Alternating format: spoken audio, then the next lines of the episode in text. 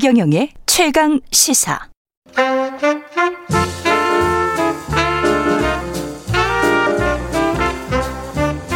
세상의 모든 뉴스를 탐구합니다. 김준일의 뉴스 탐구 생활. 네, 화제가 되는 이슈를 깊이 있게 파헤쳐보는 뉴스 탐구 생활. 세상 모든 것이 궁금한 남자 김준일 뉴스탑 대표 스튜디오에 나와 계십니다. 안녕하십니까? 예, 안녕하세요. 예. 오늘은 아프가니스탄 난민 수용론. 이거 뭐, 저, 잘못 건너면 아주 음.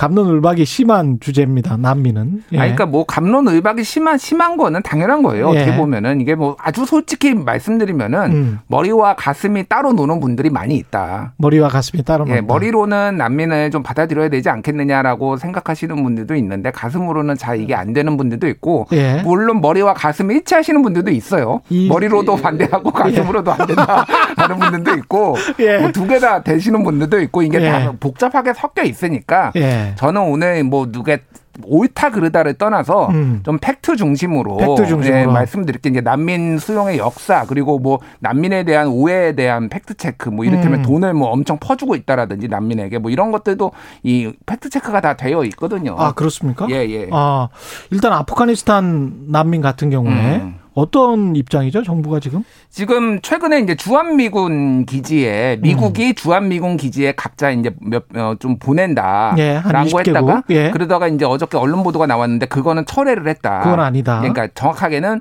일본하고 한국은 음. 지리적으로 너무 멀기 때문에 그렇게 어, 주한미군을 통해서 음. 보내는 기지에 보내는 거는 이제 철회를 하고 대신에 한국 정부가 예. 그 아프가니스탄 현지에서 한국 기업을 도운 아프간 그 난민들을 직접 음. 데려오는 방안을 서훈 국가안보실장도 얘기를 하고 예. 그리고 송영길 대표도 그 이제 언급을 하고 운을 띄웠고 먼저 예. 그리고 이제 어저께 박범계 아, 아, 법무부 장관도 인도적 어, 어 체류를 차, 인도적 체류라는 예. 게 있는데 음. 난민 지위를 주지는 않지만은 인도적으로 머물 수 있게 하는 거 이런 것들을 좀 검토하겠다라고 하니까 사실상 음. 한 400여 명 최소 400여 명 정도는 한국에 이제 곧 들어올 것이다 이렇게 봐야 될 것 같아요. 그분들은 한국 정부나 한국 기업들이랑 같이 일했던 분들. 그렇죠. 이제 우리 한국이 아프간에 음. 가서 재건 사업을 했잖아요. 그렇죠. 우리가 직접 뭐 이렇게 전쟁을 치르거나 그러진 않았지만은 예. 근데 거기에서 이제 통역도 필요하고 뭐 음. 뭐 여러 가지 이제 같이 협조를 했던 분들이 있잖아요. 예. 그분들이 한 400명 정도 된다는 거예요. 저는 그거보다는 솔직히 더 될 것 같습니다. 더 될 것 같은데. 훨씬 나는데 어떻게 보면 굉장히 보수적으로 잡은 거예요. 예. 더 늘어날 가능성도 있습니다. 이게 400명이 픽스된 거나 확정된 건 아닌데 어쨌든 그분들은 이제 뭐 호해죠, 호해. 우리한테 도움을 줬는데 우리도 도움을 줘야 되는 거 아니냐 이제 그런 건데 이게 전략적으로도 아마 그런 것 같아요. 그러니까 음. 미국이 시켜가지고 미군 부대 주둔 시켜서 한국에 있다라고 하면은 국민들이 반발이 좀 심한데 예. 를 들면은 한국에 도움 준 사람들인데 이 사람 정도는 우리나라가 해줘야 되는 거 아니야라고 했을 때 좀 더 사람들이 그래 음. 어쩔 수 없지 부드럽게 좀 받아들이는 효과가 있지 않았을까 그런 걸 노려서 좀 미국하고 한국하고 같이 움직이지 않았을까 그렇게 보여집니다. 게다가 그분들이 음. 그 계속 그 아프가니스탄에 있으면 탈레반에 의해서 어떻게 될지도 모르기 때문에 그렇죠. 예. 예. 탈레반이 굉장히 반 미가 강해서 음. 미국의 동맹국인 한국 정부나 한국 기업들에게 뭘 해줬다. 음. 뭐 그러면 어떻게 될 수도 있는 거 아닙니까? 그러니까 예. 뭐 다, 그러니까 이제 난민이 그렇죠. 이제 가능성이 지위를 받을 가능성이 있는 거고 어. 그리고 뭐 그분들이 얼마나 고급 정보를 알고 있는지 모르겠으나 그런 정보들이 또 새나갈 수도 있어요, 사실은. 그렇죠. 그러니까 어느 정도는 우리가 보호를 해줄 필요는 있다, 최소한에. 예. 예 그리고 그렇습니다. 나중에 이제 아프가니스탄 정부가 합법 정부가 들어서서 좀 잘 되면 음. 그분들과의 어떤 그 아프가니스탄 정부와의 어떤 브릿지 예. 교두보 역할을 또이 할 수도 있겠죠. 그렇죠. 이 사람들이. 예, 그래서 예. 이미 탈레반 정부가 한국하고 어. 경제 협력하자라고 지금 요청이 들어온 상황이잖아요. 그렇죠. 그리고 예. 그쪽에 이제 히토류가 천조 원 정도 묻혀 있거든요. 그 반도체라든지 이제 예. 배터리 만드는데 굉장히 중요한 자원이고 그래서 음. 중국도 지금 눈독을 들이고 있어서 왕이 장관하고 지금 외교, 외국, 외교부 장관하고 만난 상황이고 그래서 어쨌든 실리를 추구하면서 좀 상황을 봐야 될 것 같아요. 예. 이제까지 한국에서 난민을 수용했었습니까? 어떻습니까? 그러니까 한국은 1992년에 2012년에 이제 난민 협약에 가입을 했고요. 예. 2012, 12년에 난민 음. 법을 제정을 했습니다. 그래서 음. 2013년부터 이제 시행이 됐는데 아름아름 계속 들어왔어요. 근데 우리의 기억에 이제 남는 예. 뭔가 그 굵직한 사건들이 몇 개가 있었는데 예멘 예멘. 예, 그러니까 예. 그 전에 이제 예. 시리아 난민들이 시리아 시리아 난민들이 시리아 내전 때문에 이제 수백 명이 들어왔었어요. 예. 한 번에 들어온 건 아니고 이제 거기도 아름아름 있었고 원래 국내 체류하던 사람들이 아 나 못 돌아간다 이제 음. 그렇게 되면서 그분들이 난민 지위를 신청한 적이 있어서 2010년대 중반 14년 15년 이때 이게 한 번 논란이 됐었어요. 음. 그래서 그분들을 난민 인정을 안 해줘가지고 공항에서 투숙하고 막 이런 것들이 언론 보도에 그때 그때 당시 나왔습니다. 예. 그리고 이제 우리가 좀 기억에 선명하게 남는 게 2018년에 예멘 난민. 그렇죠. 그 제주도가 그때 무비자 입국이었거든요. 예. 그래서 이제 말레이시아를 통해서 제주도로 가겠다라는 게 484명 정도가 들어왔었어요. 그래서 음. 이제 그때 이제 본격적으로 논쟁이 붙어가지고 있었는데 우리나라가 난민 인정률이 1%거든요. 인정률이 1% 예. 그러니까 지원을 한 사람이 1%만 인정을 해준다. 그렇죠. 이게 뭐 어떨 때 어떤 보도에는 뭐 0.4%다, 0.9%다 그런데 작년 기준으로 1% 정도 돼요. 예. 이게 무슨 얘기냐면은 미국이 난민 인정률이 40%대고요. 아. 유럽 연합이 30% 30% 중후반대예요. 예. 근데 한국은 1%대입니다. 이거 왜 그러냐? 음. 왜 그러냐면은 일단 난민을 심사하는 분들이 음. 공무원이 한 40명밖에 안 돼요. 난민을 심사하는데 작년에 난민 예. 신청한 사람이 한 6,600명 정도 됐거든요.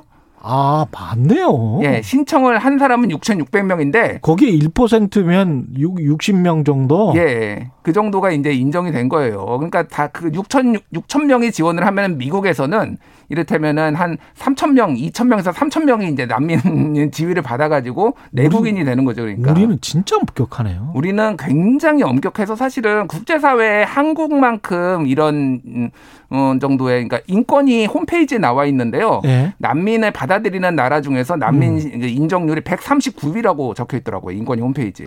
그 언저리 네. 주변에 일본이 있지 않을까 그런 생각도 해봅니다. 일본하고 한국이 좀 이제 그렇죠. 뭐 특유의 혈통주의가 좀 강해가지고 비슷합니다. 예. 예. 비슷해요. 거의 예. 우위를 점하고 있지 않을까. 그래서 난민 예. 산이 뭐 이제 국민 세금을 난민한테 퍼주고 있다라고 했는데 작년에 음. 난민 정책 관련 예산이 24억 원이었어요. 우리 530조 원 중에 24억 원인데 이게 이제 그 심사하는 비용인 거예요. 그리고 이 사람들한테 특혜를 또 주는 것도 없고요. 난민 그 오면 어떻게 되는 거죠, 이 사람들? 오면은 이제 뭐 기본 사회 보장 기본법 이런 것들이 내국인하고 똑같이 적용이 되는 거죠. 예. 근데 난민 심사를 받으면서 걸리는 기간이 1년에서 길면 막 5년 이렇게 걸리는데요. 이 사람들한테 아. 아무것도 지원 안 해줘요, 한국은. 정부는 아무것도 지원을 안 네, 해주고 알아서 살아 알아서 살아라예요. 아 그러면 그 동안에 자신의 신분은 난민 심사 중인 사람? 그러니까 난민 심사 중인 사람인데 예. 인도적 체류를 이제 아, 아까 그 인도적 예, 체류자 인도적 체류. 그래서 이번에 아프가니스탄도 인도적 체류를 해준다라는 거잖아요. 예. 그게 1년이에요. 음. 1년이에요, 1년. 1년 안에 심사에 통과를 하면 계속 체류할 수 근데 있고. 근데 연장을 또 해주기도 합니다. 아, 상황에 따라서. 아. 근데 한국은 한마디로 얘기하면 난민은 안 받, 아, 난민을 우리는 인정은 안 하지만은 예. 그렇다고 다, 얘들을 다 쫓아내면은 죽을 수도 있으니까 욕먹기 싫으니까 인도적 체류에서 일단은 살아봐봐. 그냥 어. 야, 요 스탠스예요 지금 한국. 알아서 알아서 살아봐봐. 도와주는 시민 단체들은 좀 있었던 것 같긴 한데요. 그렇죠. 그러니까 예. 한국의 이거에 대해서 이제 굉장히 불만이 많죠. 음. 그래서 기억하실지 모르겠는데 그 예멘 난민이 484명이 들어왔거든요. 난민 그 부여 난민 인정된 사람이 몇 명인 줄 아십니까? 몇 명입니다. 두 명입니다. 에? 480여 명 들어왔는데 484명 중에 난민 예멘 난민 그때 제주도로 들어온 사람들 2명만 난민이 인정이 됐고요. 나머지는 그럼 다 갔어요? 412명은 인도적 체류 허가. 아, 인도적 체류 허가. 예, 412명. 그러니까 지금 그냥 어떻게 어떻게 살고 있는 거예요, 지금 야. 여기서. 그리고 56명은 난민 불인정해서 내보냈고요. 뭐 직권 종료도 14명 있고 뭐 그, 런 상황이에요. 그러니까 짜다. 한국, 예. 매우 짜죠. 예, 예. 정말 짜다. 예. 그 유럽이나 다른 나라 그들이랑은 비교할 수가 없네요. 이 정도 되면. 말씀드렸듯이 독일 같은 경우에는 아주 예. 적극적으로 많이 받아들였어요. 음. 근데 사실 이제 문제가 그러니까 좀 내국에 문제가 생기기도 합니다. 너무 많이 받아들이니까. 그렇죠. 100만 명, 200만 명 이렇게 되다 보면은 음. 뭐 문제가 되고요.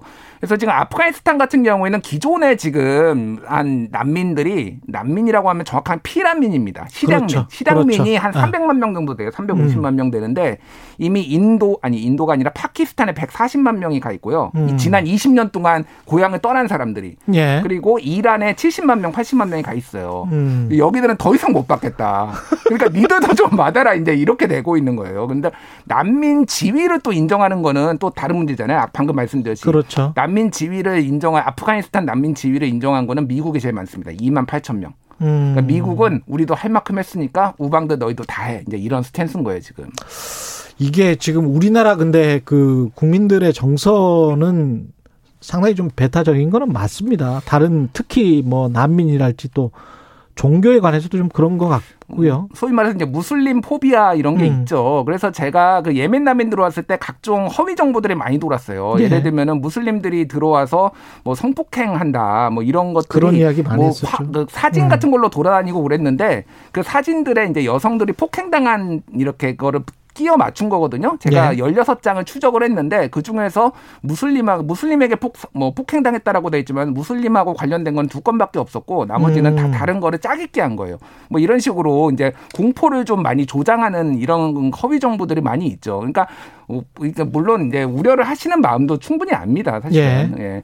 근데 저는 저도 이제 미국에서 한 4년 정도 살았는데 저도 외국인이고 음. 저도 많이 무시당하고 예. 저한테 원숭이 인형 막 던지고 아 원숭이 인형까지 그랬었어요? 아니, 스무 살짜리 제가 이제 마흔 살 정도였는데 스무 네. 살짜리가 저한테 꺼지라고 하면서 원숭이 인형 던지고 그러더라고요.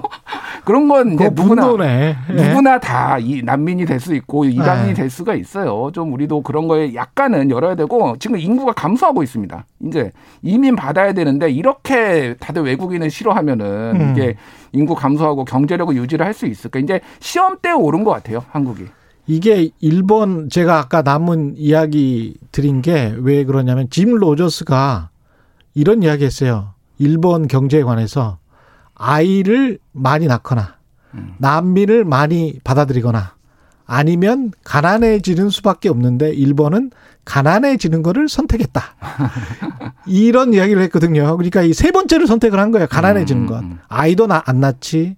그다음에 이민도 받아들이지 않지. 그러면 인구 생산력, 경제 성장률 관련해서 당신들의 스탠스는 가난해지는 것밖에 남은 게 없어.